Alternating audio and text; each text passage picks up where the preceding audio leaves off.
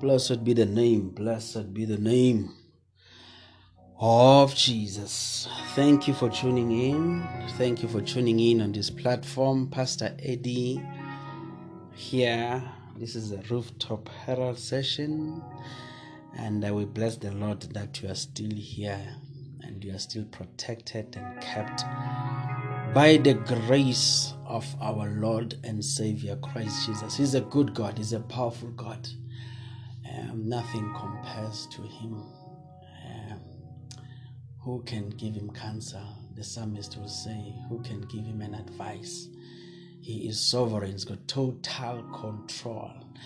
That is why we need to, you know, be like slaves and have total dependence on Him and have total devotion on Him, you know, singular devotion, looking up to Him as the author and the finisher of our faith.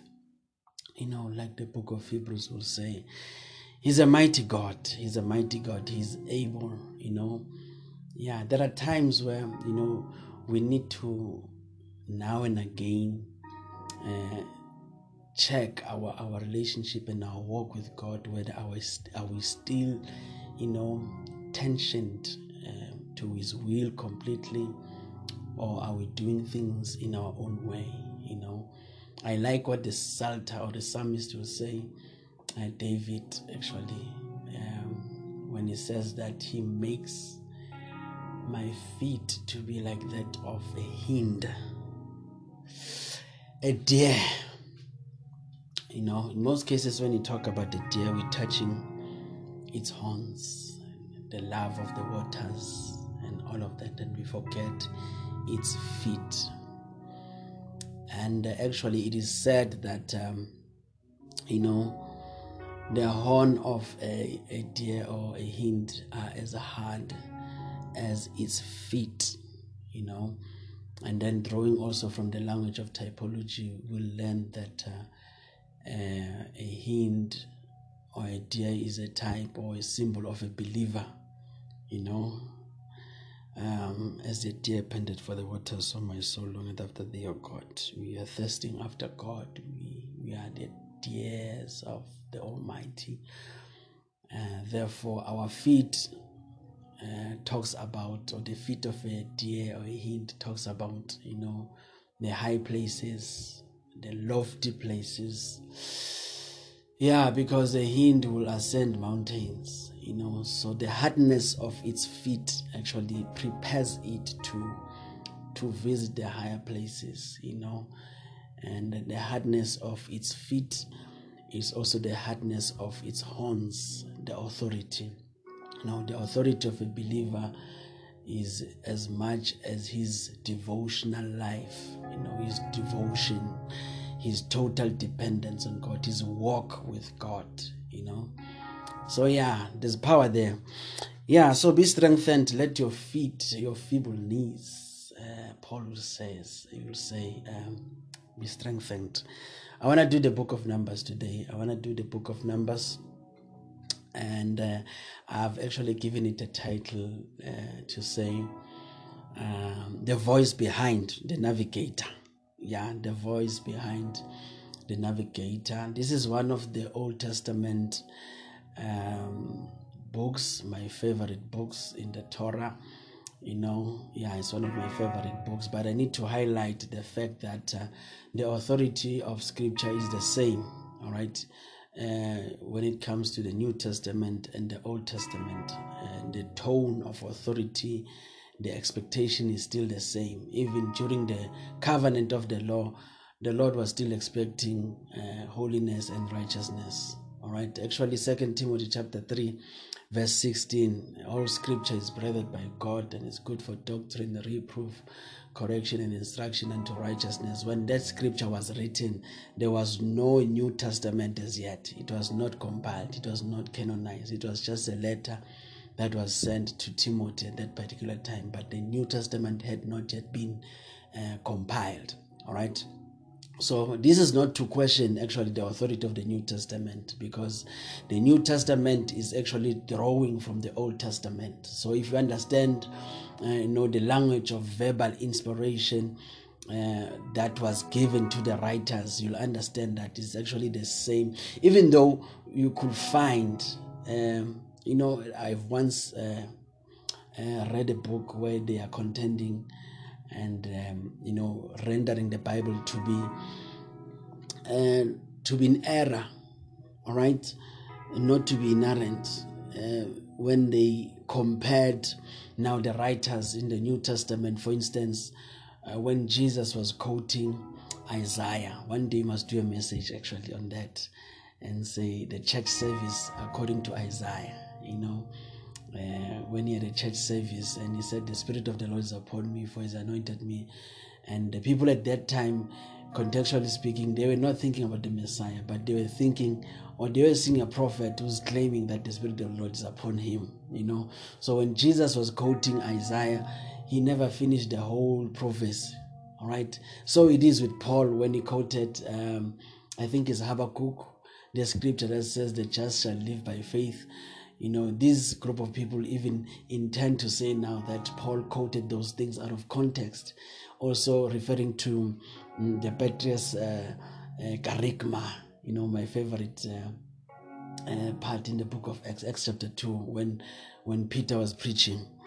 And they say that when he was quoting Joel, he never quoted everything, or he was contextually uh, incorrect. All right, so these people were misunderstanding um, the whole principle of uh, verbal inspiration, especially because these were writers. They were not just like us who were just interpreting what is already written.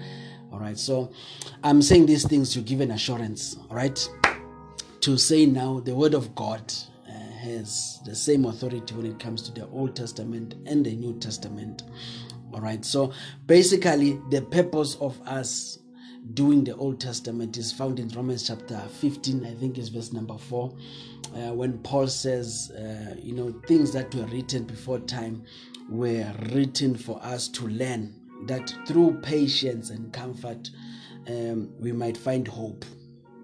All right, we might find hope. So, the reason why we dwell in the Old Testament is for our learning all right. And then as we learn, we must apply patience because some of the things, and when we compare the, the church in the Old Testament and in the New Testament, we can tell that the standard is actually the same standard of holiness uh, and righteousness. So we need to apply patience, you know, the fruit of the Spirit, patience, and be comforted. You know, comfort is one of those.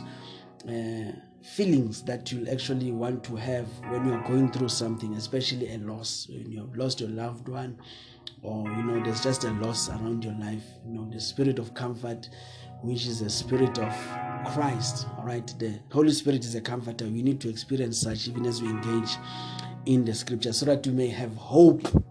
All right, and the Bible says hope never disappoints.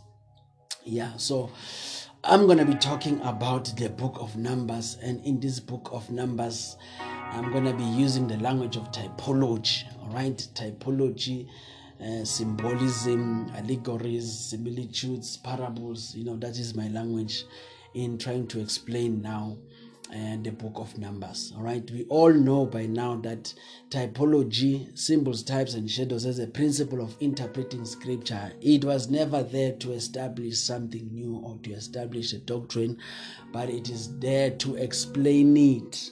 All right, so the language of typology, one of the people that um, used the language of typology was uh, Paul when he compared the church to uh, to the bride, you know and he compared Christ to the husband, Ephesians chapter 5. All right, so he used that picture. So the language of typology is one of those principles that are used in scripture in order to bring about a Christocentric principle, I mean, a Christocentric interpretation, rather. All right, so one day, if God gives us grace, I'll want to talk about the art of interpretation okay because the master key in interpretation is not the literal context or the historical account of a verse because that will still leave us you know stranded in a sense that we are not a crowd that has received these letters. Two we are gentiles we are not like jews so the old testament is irrelevant to us. You see so the christocentric principle all right it is the only master key that actually overshadows any other principle that you can use in order to interpret scripture. Because if you stick to literal principle, it simply means now you can tell us what has happened there literally. To historical principle only refers to what has happened in the past. What about now? You know, that's when we find contentions in the body of Christ, whereby we find verses uh, that declare a woman not to speak, and then we fail to interpret them because we believe or we uphold so much of a literal principle and a historical principle behind the verse, and therefore we just want to be safe and not really minister life to the very same person who has received the Holy Ghost and is in the same church with you. You see, so yeah, yeah, yo, let me not go there because we won't come out. I don't want to talk about that subject. Yeah, but yeah, there's there's power. Women must preach. Uh, that one I can tell you now. Women must preach. They are called as as men. There's no difference. There's no lower or higher anointing. The same chrio the same the same Mashiach upon a man is the same Mashiach upon a woman. One day I'm going to tell you, uh, by God's grace, if I finish my book, uh, there's a chapter where I'm discussing uh, First Timothy chapter four, all right, concerning the um, um, that verse that says, "I want all men to lift up their hands."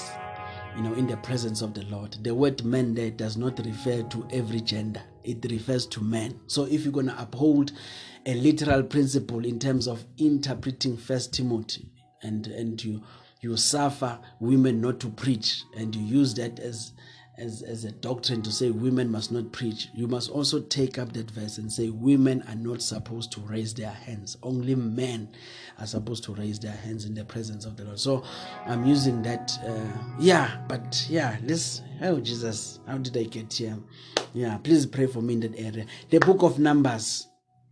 All right, the book of Numbers uh, uh, from the word uh, uh, Bemudba in Hebrew. Okay, I'll, I'll avoid uh, this one, uh, arithmoi. I think there's a Greek or uh, Latin word arithmoi, which talks about arithmetics, you know, numbers. But I love the Hebrew that says Bemudba because Bemudba um, is, is, is actually two words. B means two from the word by, you know, Mudba means the speech in the wilderness or speeches, all right.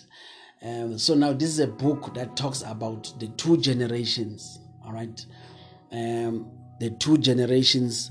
Um, remember that it's not everybody that went to the wilderness that has made it to Canaan all right, the promised land. So there's a generation that is dying, and there's a generation that has been resurrected right in the wilderness. So this talks about the two natures, all right. The nature that you came out with from Egypt must die in the wilderness, all right, so that the new generation in you must arise to the promised land. So this is an old Adam, the flesh must die so that the new Adam, the second Adam, the spirit can live to the new um, uh, testament or to the, to the promises of God, to Canaan. All right, these are two um, uh, generations, like I said. So it's a powerful book, man. It's a powerful book. Um, you know, from chapter one up to chapter number 10, which is my main focus. But I'm only going to talk about two chapters for today. All right. Imagine uh, there were 40 places actually that they navigated. This was a journey that was supposed to last for 11 days, but it ended up lasting for more than 40 years. All right. Uh, but by the grace of God, you know, there was a plan, there was a reason why God did so. You know, it was simply because the older generation had to die because of disbelief, so that the new generation can be born. All right, so they had to navigate 40 places. You know, when we have time, some other time, somewhere, we shall talk about these places. But there are plus minus 40 places that were that they had to navigate. All right, hence I have entitled this message, The Voice Behind the Navigator. All right, so from chapter 1 up to chapter number 10, they never moved. All right, imagine from chapter 1 up to chapter number 10, and they never moved in the wilderness because God was expecting them to do something. All right, there were certain things that they had to do from chapter 1 up to chapter number 10.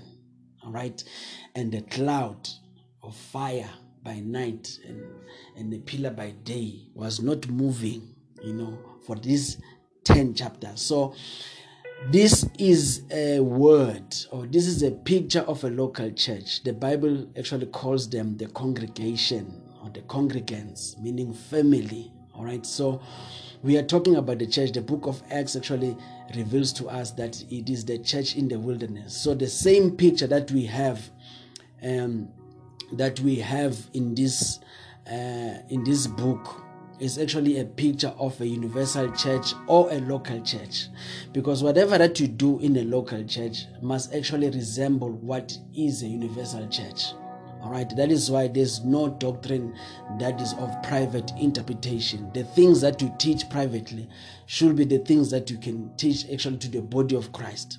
All right there's no way that you can have a different doctrine when it comes to the other churches and that doctrine you don't actually preach it or practice it in your own church. So a local church is actually the um, uh, a, a smaller part of the global church if I can put it that way. So we are interdependent of one another. We are the body of Christ and members in particular. So our emphasis of doctrine must be relevant and healthy to the whole body. So you can't preach a message that only benefits you as an individual, as a pastor, and your local church. All right. I'm going to emphasize this again. A local church has to have the world view, world's like global uh, church view. You must have that in mind that you are not alone in this thing. Uh, there are other people that are involved. So these are the principles that will help us as a local church to navigate the wilderness. Okay, the voice behind navigation. So how do you cross about you know the wilderness? It's a very challenging stage. I don't want to talk about number 40 how Jesus was tempted after that. And, you know, the wilderness is a time of testing, trials, and all of those things. I understand. But I want us to get to the message and talk about the principles that are actually keeping the local church moving forward. Because besides these things um, that they had to do, uh, or rather, I want you to picture this. This is a local church or a global church that is moving from one space to the other.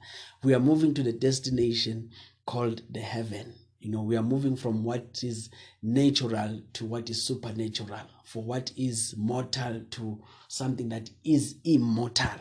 Okay, we are moving from death to life. So, this is a wilderness, this is a picture of navigation, the picture of change, we are metamorphosing. The Bible says, as we behold as in a mirror, we are being changed. So this is a journey of a church that is looking at the mirror, is looking at the word. These are the things that we must think about, you know, even as we um, even as we continue in this journey. Yes, even as we continue in this journey. Um, yeah, so let's read a few scriptures. Um, just two scriptures, and then we are done we are done we are done. Uh, you know the word of god carries final authority. You know that it is inerrant it is infallible. Scripture interprets scripture scripture authenticates scripture scripture uh, validates complements and supplements scripture. Scripture is never against itself. Um, yeah it is powerful. Numbers chapter number one uh, we are reading from verse number one. Now the Lord spoke to Moses in the wilderness, you know, in the wilderness of Sinai, in the tabernacle of the meeting of the first day of the second month in the second year after they'd come out of the land of Egypt. So this is after two years they have went out of Egypt. All right verse number 2 is very important. He says, Take a census of all the congregation of the children of Israel by their families and by their fathers' houses, according to their number of the names, every male individual from 20 years old and above who are able to go to war in Israel. You and Aaron shall number them by their families. All right this is something that is noteworthy. Uh, verse number two, uh, I mean, chapter number two. All right. I'm just going to do these two chapters and summarize them, and then we are good to go.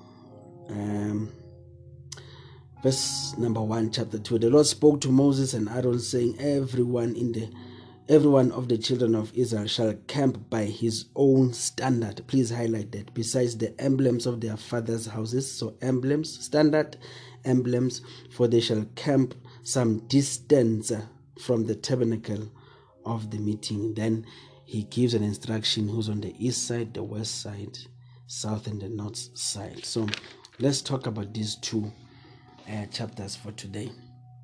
And then we are closing. Oh, it's 20 minutes already. Um, but just to give you a summary, all right. Remember, these people in the um, wilderness, they never moved, all right. They never moved uh, an inch, you know, in the wilderness until they had to fix certain things, like I said. So from chapter one up to chapter number 10, where there were two silver trumpets that were blown, uh, Israel did not move the cloud did not move because there were certain things that they had to fix. This is a picture uh, of what God needs us to do as a local church or as a body of Christ for us to navigate to the next level. Let me just speak or take it, um, uh, downgrade it to a local church context. All right, every local church must do these 10 things chapter 1, chapter 2, chapter 3, chapter 4, until chapter 10 before it can move to its next level. Now, in chapter 1, these are the instructions that God gave uh, unto Moses, all right, and Aaron, his assistant. All right, so Moses is a prophet, and he says to him, Tell these people, actually, he says, Let there be a census, let there be a counting. Okay, let us count these people. All right, so it's very much interesting to see that as they were counting them, they were counting them as families, all right, or tribes. That's another word. The word tribe is also from, you know, that understanding of family, all right. So you don't count people who are not families, all right. So you need uh, to count people who can be identified with one another, you know. A local church will never advance until number one, it understands the the spirit of becoming a family. Right? A spirit of becoming a family. I'll explain further. You know, a family. I'll explain when we get to chapter number two because Ephesians chapter 3, verse 15 says, um, it says uh, the the people or the believers or the saints in heaven and the saints on earth you know they are they are a family that is named after christ all right, so in the New Testament language, we don't count people that are not named after Christ because what makes a family, it's a name. All right, so basically, symbolically speaking and typologically speaking, he, they needed to count people that are born again. Basically, you don't have a local church, you don't have a family until you have somebody who's born again. All right. I remember this other time I was preaching in the revival and they kicked us out because I said a statement. Actually, my first, our first church that we started in Greylingstad, when I, I uttered a statement there when I was in spirit. All right, I said, um, um, whoever is not born again, you know, your father is the devil.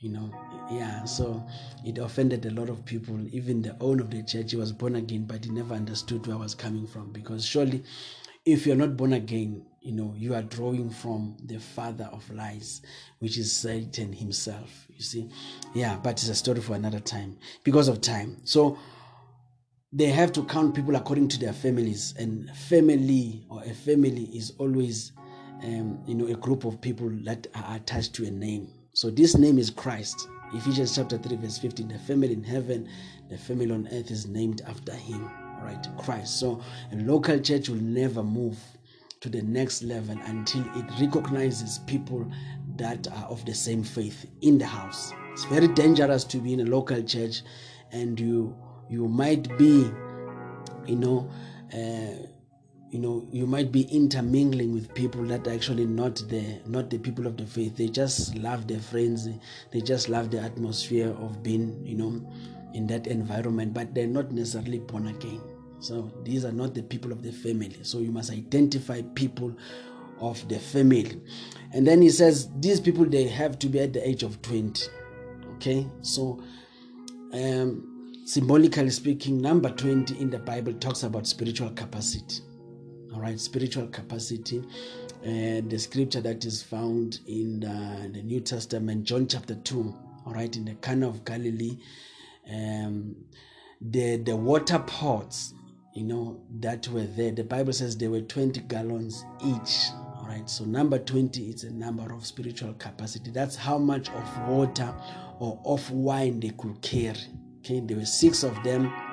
So each of those of that water pots actually had um, 20, could carry 20 gallons uh, uh, of water or wine which talks about spiritual capacity. Your church will never advance. A local church does not advance until you identify people who can carry your message. We need to identify people who, who can capacitate the message of the house all right we need to identify people who can who necessitates okay who are bringing about an anacards or a conviction of the same message that you are convicted with you know in the house. It's very much frustrating to preach to people who can't comprehend what you are preaching who don't understand what you are saying. You are moving with the wrong tribe. You are moving with the wrong people. So for a local church to gravitate and to move to the next level it's a must. All right? It's a must for you to have um, uh, people with a spiritual capacity. You know those six water pots all right just to to do a little bit of typology there um, six is a number of men we all know we know that so this is a man who was going to be filled with water, you know, forgetting every other thing, filled with water, which is a symbol of the word. And the water became wine, which is the spirit or the overflow of the spirit. And they filled the water to the brim. Basically, they they they had time and meditated upon the word, you know, and the very same word, it is the very same thing that will make them understand the spiritual things. So the navigation of the natural to the supernatural is an act of you in filling yourself with the word of God, which will become, you know, your, your, your spiritual capabilities and abilities. You know, I don't trust prophets, I don't trust ministers or any other person who flows in prayer and the things of the spirit, but they are not filled with the word. All right. Uh, any gift is is must be within the borders you know within the riverbanks of of scripture. You can't be a prophet a miracle worker if you you you are not actually grounded in terms of the word all right because there are other people who who can operate better in that particular uh, area without them being born again. So yeah you get my drift so that is my heartbeat so the first thing that you need to do identify family Family has to do with the name, the tribe. And we are of the tribe of Christ, which talks about the name of Jesus. Ephesians chapter uh, 3, verse 15, like I said, two 20 years old people with a spiritual capacity. Oh, it's very much important. Please note that one. John chapter 2. Number three, the Bible says these are people that had well, that were able to go to to warfare. They had to identify and count people of that nature, but who are also able to go through the warfare. All right, these had to be soldiers, they had to be an army. You know, these are the types of believers that understand now that there's no need to build permanent structures on temporal situations, on temporal land, all right, because they are not destined to be um, in the wilderness, they were destined to be in Canaan all right which is the promised land so this is my take this is my my my heartbeat concerning that. Um, uh, we, one way or the other, we must accept that the state of the church is not supposed to be what it is today. All right, so we must all have the camping mind. In the camp, uh, we don't put permanent structures. You know, we put temporal structures, meaning truth is progressive.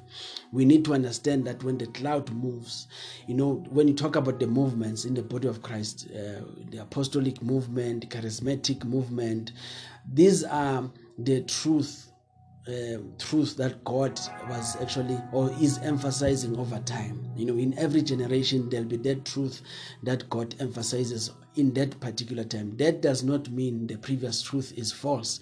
For instance, it is God who spoke to Moses and he said, uh, Build me a tabernacle. But later on, uh, when when challenges came, the tabernacle of Moses uh, was left empty without the ark of the covenant, and the ark and the, the tabernacle of David was built. So truth progressed from the tabernacle of Moses to the tabernacle of, of David, and from the tabernacle of David to the temple of Solomon. You know, from the temple of Solomon to the temple of Zerubbabel and the temple of Zerubbabel, temple of Herod, even though the ark was not there. And now ultimately but don't take for granted the issue of uh, the temple of Herod. It's also very important. It is the very same house that Jesus called it my father's house. And he said it shall be called the house of prayer. So, nonetheless, we have landed in the tabernacle uh, of Christ, which is the body of Christ. All right. Actually, from the indwelling place um, of Adam, the tabernacle of Adam, which is called the Garden of Eden. But it's a story for another time. I don't want to dwell there. So, Truth is progressive. All right. We camp because we are soldiers. Soldiers are people that are able to uh, be able to fight a warfare. Now, Ephesians chapter 6 has put it clearly for us, you know. Uh, Ephesians chapter 6, you know, uh, Paul using an example of a Roman soldier, how he'll dress up, and then he has explained what we need for a warfare that is not actually carnal but spiritual you know so we need to put on the full armor of god. We need to be righteous. We need to to be saved. The helmet of salvation. We need the belt of truth. We need to be truthful in our work. We need um, the sword of the spirit. You know those six ornaments and that um, Paul has counted. Number six is the number of men. So this is a new man in Christ. All right. So if you are fighting warfare, it's not something that you'll fight physically. Remember, these people were just family, a family in the wilderness, but they needed them to have an attitude of being a soldier because the warfare is not carnal, it is spiritual. So let us put on the full armor of God. Actually, the book of Ephesians is very powerful where before Paul says that Ephesians 6:10, he says, "Finally, brethren, put on the full armor." After he has advised the elders and uh, t- talking to them about the false teachers that will arise, the dogs that will arise in Ephesus, he says, "Finally, put on the full armor of God." But anyway, yeah, we are not there. So the church, local church, must have a mentality of being an army. I understand the different sides and the different you know, faces of a church being um, uh, being an army, being a bride, being a son, and all of those. But there's a time when we are moving forward, we need soldiers. All right, we'll explain in the next chapter, actually. And then these people, they had to be males. That's another thing. Okay, so the fifth point is that these people had to be males meaning they had to carry a male seed, they had to carry a seed with them. So when the church is in the mode of moving, before the church can move to the next level, they must come to a place where they understand the body of Christ in, in two dimensions a female gamete as the bride and a male gamete as the body of Christ, meaning as an evangelist. Okay, so the evangelical part Uh, the, the, the mandate to advance the kingdom, to plant a seed, right? Because male are seed carriers. Okay, so so the church must have that mentality to say the kingdom of God must advance. A local church that does not do evangelism, a local church that does not have a mind to win souls, all right. And I know there are different dimensions in winning souls, all right. And this is my conviction there's actually no need. I'm not saying there's no need per se, but uh, we can't force a local church to do evangelism when actually they are not gifted in that area. Because winning a soul, okay, winning a soul uh, is not only calling them you know, in the altar call and say, Receive your Lord and Savior, Christ Jesus, now, you know, lift up your hands, confess whatsoever. Because what can happen tomorrow is that the same person who was at the altar uh, can experience, you know, a dry season and backslide and actually uh, come out of, of, of, you know, salvation or lose his salvation. So how did you then win a soul if the very same soul that you have won has went back to to alcohol and they don't care about Christianity anymore, they don't believe in Jesus Christ anymore. So winning a soul is a journey. All right, winning a soul is a journey, and everybody's involved. So the evangelist that is involved in the field, preaching to those people, coming back into the church, the teacher must teach them um, an apostle must be there to clarify some things. You know what I'm saying? A prophet must be there to enlighten things and to prophesy, impart the spirit of discernment, all of these things. So it's a journey. So you have not won a soul until that soul rests in Christ. All right. So in a local church, when you talk about winning souls, there are other houses, local houses. You know, I'm not saying they must not do evangelism. They can do evangelism, but they must rest uh, at the at the fact that they are there to develop these souls that have been won in the kingdom. You know, there are other local churches; they'll never be good in evangelism, whether we like it or not, because they're simply not gifted in that area. Even though they can share the gospel, you know, through one-on-one and do those mini uh, crusades and stuff like that, you know, uh, that does not now make them to be evangelistic to an evangelistic ministries, but they are a type of a ministry that can be able to help a believer to grow in the house of God until the person passes on to heaven. So, anyway, male seed. Okay, everybody must be conscious about preaching Christ, sharing the gospel to the next person, the kingdom mind. I'm not saying the local church or there's a local church that is not supposed to do evangelism. Please understand me. Every believer is given a mandate. Mark 16, Matthew 28 to go out and preach the gospel. You know, it's just that some other people are more gifted than others. It is a mandate of every believer to preach the gospel.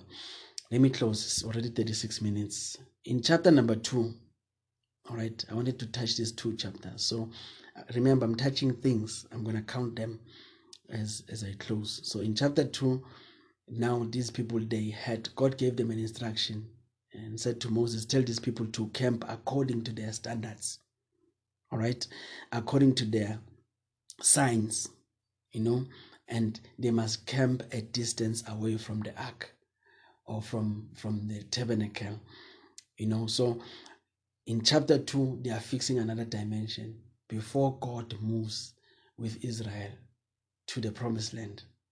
Okay, in chapter 2, he says, Let these people understand their positions. Okay, they must camp according to their own standard. The word standard there is the word dachal in Hebrew. All right, it means to flaunt, it means a flag. All right, and songs of songs, I think it's chapter 2, verse number 4. It says, Your love, your banner for me is love. You know, your flag for me is love. You know, so that's what we are talking about when you talk about finding your own tribe. You must go to a place that you love. A local church will never move forward until uh, the people in that house they love their camp. They love the people the family that they're exposed to. So without the love loving one another there is no progress in the local church. And love will always be tested uh, against its nature. All right?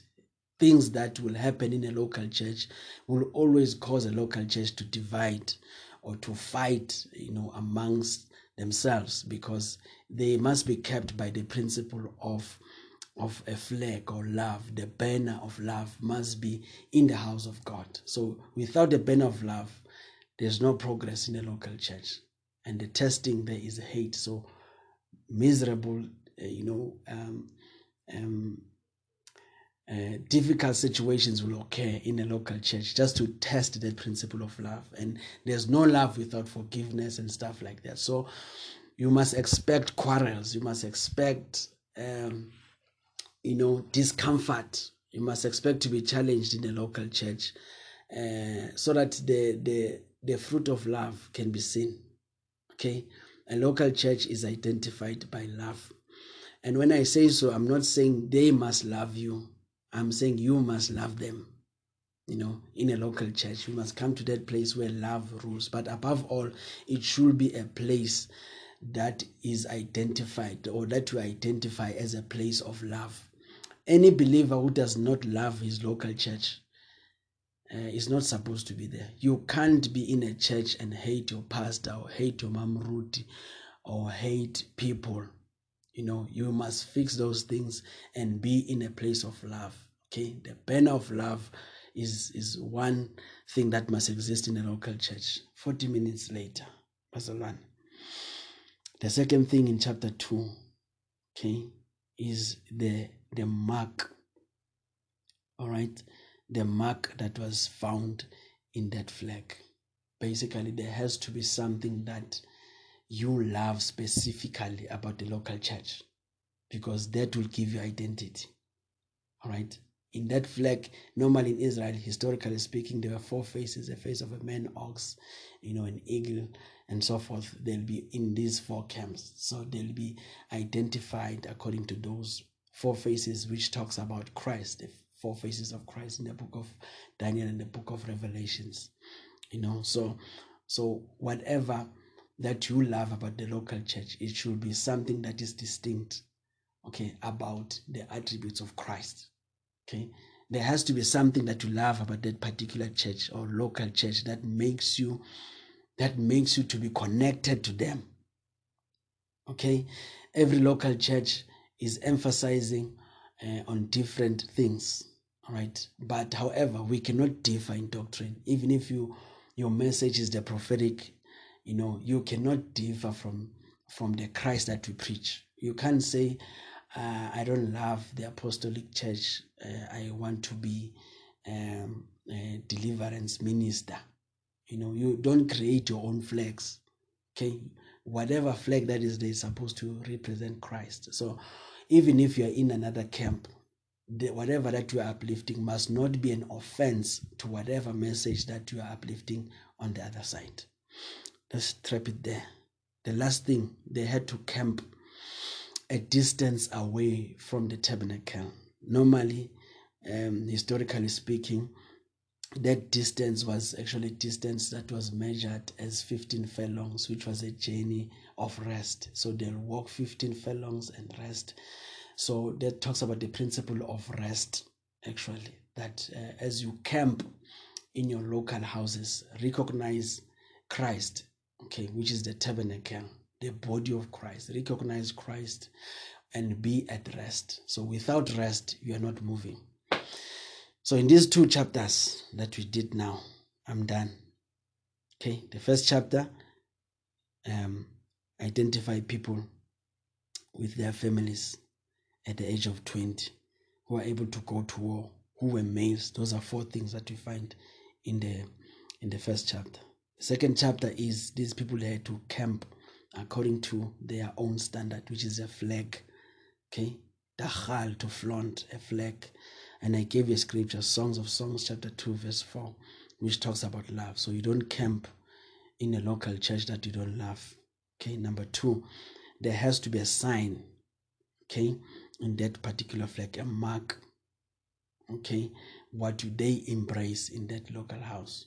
What is their strong point in that local house? And it should not be something that is against doctrine.